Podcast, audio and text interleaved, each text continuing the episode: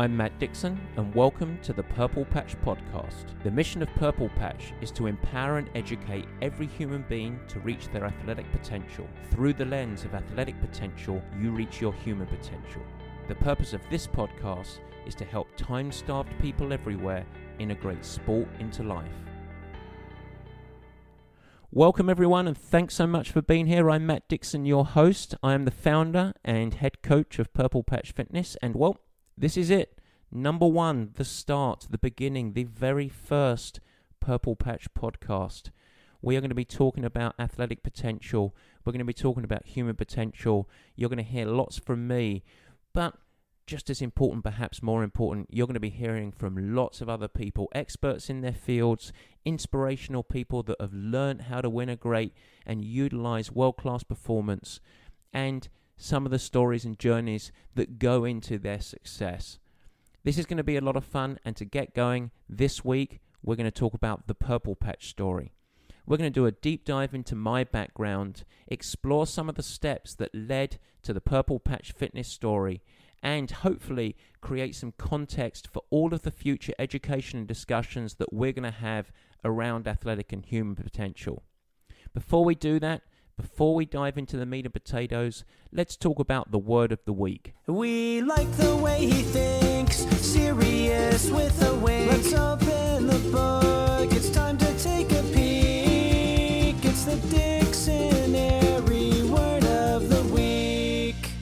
This is going to be a segment that we do every week where we focus on one word out of the dictionary. Yes, sounds a little cheesy, but the dictionary. All of those coaching sayings that I utilize in everyday life, some educational, some a little silly, some even a little bit rude. But we're going to do a deep dive focus on a single word and provide some context into how you might be able to get some tips and tricks and utilize it into your own performance journey. And this week we're going to get going with the word presence. It's early in the new year, and once the wave of the short term resolution have passed us by, let's move on to something a little bit more concrete. I often have athletes come and ask for ideas for their own commitment or change of habits. And some of the things that I might suggest are often rooted in two of the biggest mistakes that I see endurance athletes make. The first, going too hard in easy days. Really easy mistake to make. The second is not fueling following workouts. So that could be a good place to start. But there is a universal platform to your biggest performance yield from your training. No matter the level, no matter the hours, no matter your sport, being present is a critical function of ultimate success. When training is on, you should be focused on the doing. As intended, making sure that you're doing it as well as you can with the best form that you can. It's a fantastically healthy thing to actually take out distractions, remove the iPhone from the equation. Don't try and stew on work issues or life issues that can distract from the focus at hand. Two things result from this approach. The first is you're going to get the best return on your training time. So, therefore, the results you're looking for. And that's a really positive thing. But the second thing, which I think is underappreciated, is that training then morphs to become the release. It becomes the therapy from life stresses emotionally. It acts as the space from which you can actually remove yourself from the rigors of work and life and then return with a fresh lens. So, when you approach your training this year, it doesn't matter whether you're seeking to try and qualify to the Hawaii Ironman, qualify to the Boston Marathon, or simply looking to lose a few pounds. Be present in your exercise, be present in your training. It is a key backbone to your performance journey, especially a time starved athlete. You don't have any time to waste. So, the word of the week this week presence. Now, let's get on with the meat and potatoes.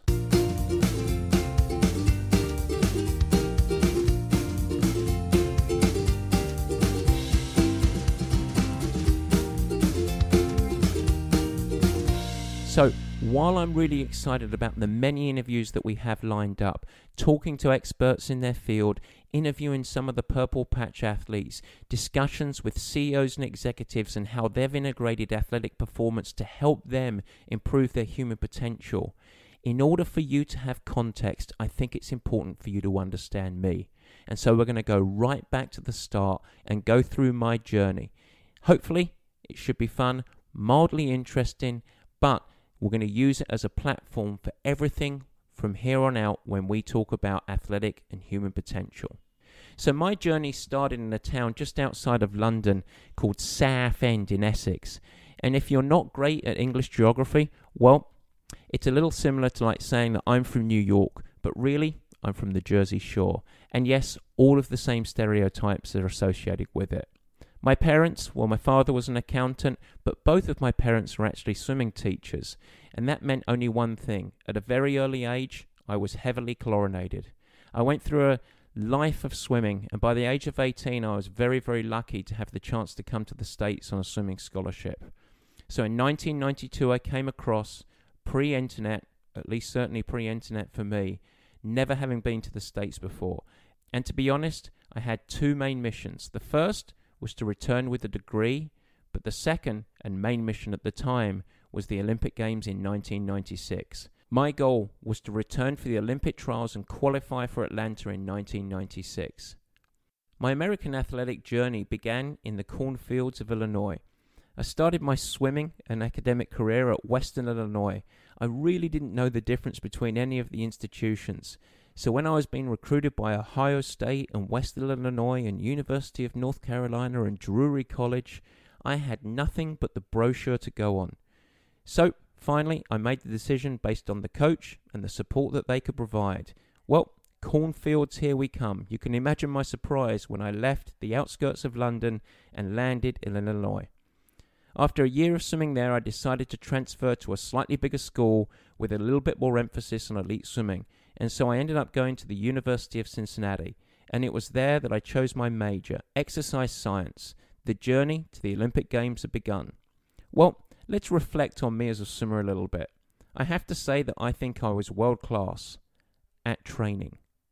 Ultimately, the truth is, my results, the final results, didn't really reflect the work that I put in, or certainly some of the performances in my training.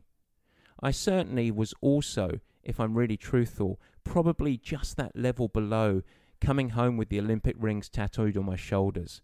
I had several friends that managed to make the games, but in honesty, I didn't quite meet the grade. So, at the ripe old age of 22, with a degree under my arm and a whole bunch of fun experiences on the journey, I was retired. It's so funny. Retired at 22. So many are done in the sport before they reach their physiological potential. But there it was. I was burnt out, a little bit overtrained, and certainly hadn't reached my potential. So it was then that I decided to make a transition into coaching. I loved teaching, I enjoyed leadership, and ultimately, I think I wanted to crack the code with my frustrations of my own athletic and swimming experience. Well, I was very lucky to join a great age group team in Cincinnati, and almost at random, they happened to be one of the best age group teams in the country, and it was there that I met my first coaching mentor. His name was Ed Buckman, and he had a great talent of out of the box thinking and a pure joy of coaching. Those first years of a coach were so important to me. He taught me so much, and interestingly, when I look back, I still see those very first coaching years as being so foundational to even my coaching now. But I realized after a few years, having the chance to go through some athletic development with some of the kids and the swimmers that we helped, I realized that it was time to move on. And so I decided to move on to collegiate coaching, and at the same time, I had the chance to get my master's degree. So there I was. I went off down to University of South Carolina. I'd lived in the Midwest. Why not live in the south of the US? It was there that I ventured on to my master's degree in clinical physiology and at the same time got to coach at the Division 1 university down there. In my education, it was there that I had my mentors, and I managed to achieve a great backbone of information. But I think more importantly, it helped me with my thinking.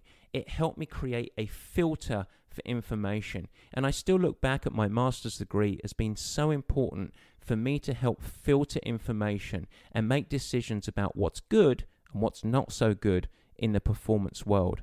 Of course, now, 15 or 20 years later, I really view myself as a coach. I know great physiologists, and while I have the backbone of physiology, I think what I've experienced now is as much about the experience and real world aspect and surrounding myself with smart people than it is truly labeling myself as an exercise physiologist.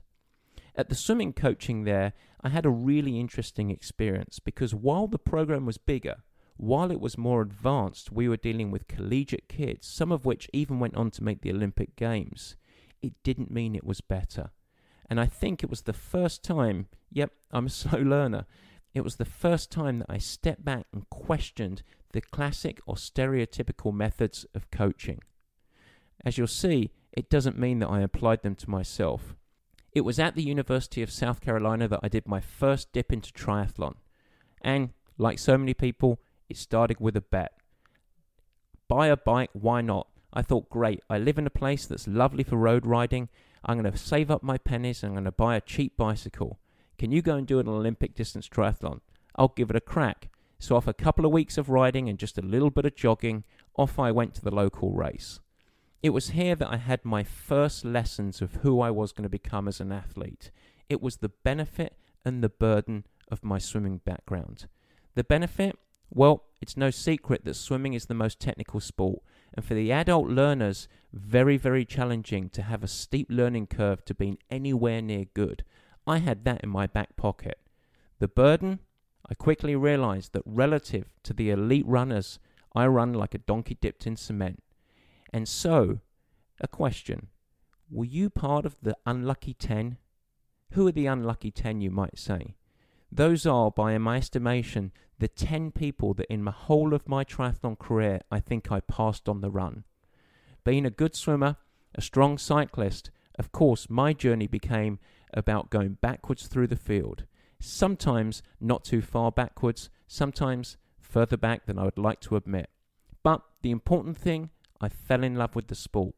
And at that time, I started doing Olympic distance and Ironman 70.3 races. I kept it simple. I studied, I coached, and I did a little bit of triathlon. And when I look back, I excelled. I managed to get to a level that was really pretty good. And I had lots of people around me telling me, you could go pro, you could go pro. So when I finished my master's degree, I thought, why not? Now's the time. I'm in my late 20s. Let's give professional triathlon a go. I moved to Los Angeles, really because I had a friend that lived there and I knew that it was sunny and warm and there were plenty of athletes nearby.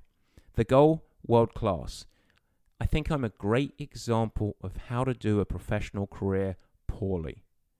Despite myself, despite my education, despite my athletic history and my previous lessons that were there for the taking, despite my coaching background already, I managed to drive myself into the ground. Yes, I had a little success, but in all honesty, the journey was over before it had even begun.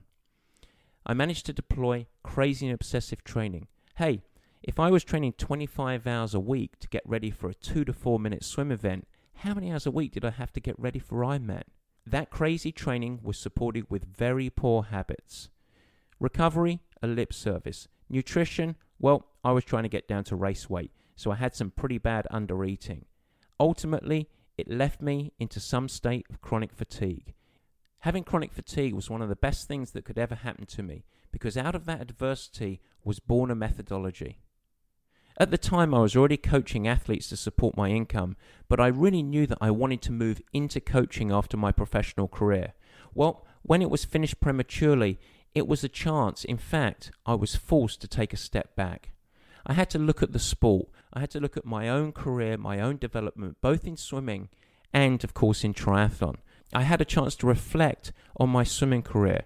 And to me, it just didn't make sense. It wasn't logical. And when I looked at the sport at large, I saw an overwhelming landscape of underperformance relative to the effort that people were putting in. At the elite level, I didn't feel like for many they were actually achieving the results that they deserved. But at the amateur level, when we added in work, family, and other aspects of life, I saw frustration and too many people that were fit and fatigued. When I thought about training methodology and how people approached it, I realized that the simple barometer of success was all about the accumulation of the hours of training. Topics such as fueling, recovery, sleep, and strength, they were viewed as important, but in honesty, in reality, it was just lip service. It was all about getting the training done. Well, what did I know? I knew that there weren't hacks. I knew that we couldn't create shortcuts, but I saw so many people arriving fit and fatigued. So I made a decision, and that decision still sits on the t shirts of Purple Patch athletes. I wanted my athletes to be fit and fresh, and it was at that time that I made a commitment to myself. In fact, I would say there were sort of two commitments. The first was what is the coach's role? While I viewed coaching as creating a smart plan for an athlete, I decided to commit to not just prescribing a plan, but to actually equally value the role of education. To be successful, I felt like we had to empower athletes. As I was an athlete, I was someone that would loyally follow the coach, do whatever they would do. Even if the GPS said drive into the lake, I was that guy that would drive into the lake. I wasn't empowered. I didn't understand the intent. And so I made a commitment to educate athletes, to empower them, to try and help them make smart decisions on their journey. The second component of the commitment was to actually define what the plan meant. And for me, as a triathlon coach, it wasn't just about swimming, cycling, and running. I decided to create an equal playing field where I gave equal value and full commitment to, yes, the endurance component, but also to recovery, to nutrition, to strength. And in fact, when I started writing in the triathlon publications, the only subject I focused on was recovery. So much so, I became known as the recovery coach.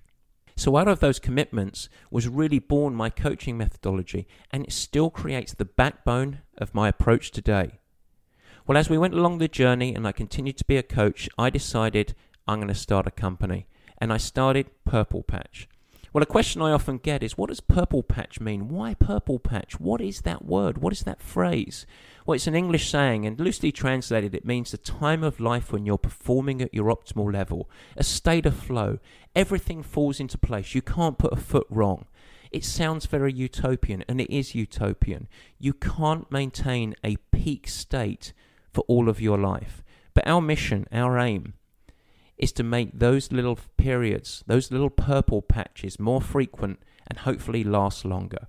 And that's why, coming back to what I talked about earlier, the purpose of Purple Patch is to empower and educate every human being to reach their athletic potential. Through a lens of athletic potential, you reach your human potential.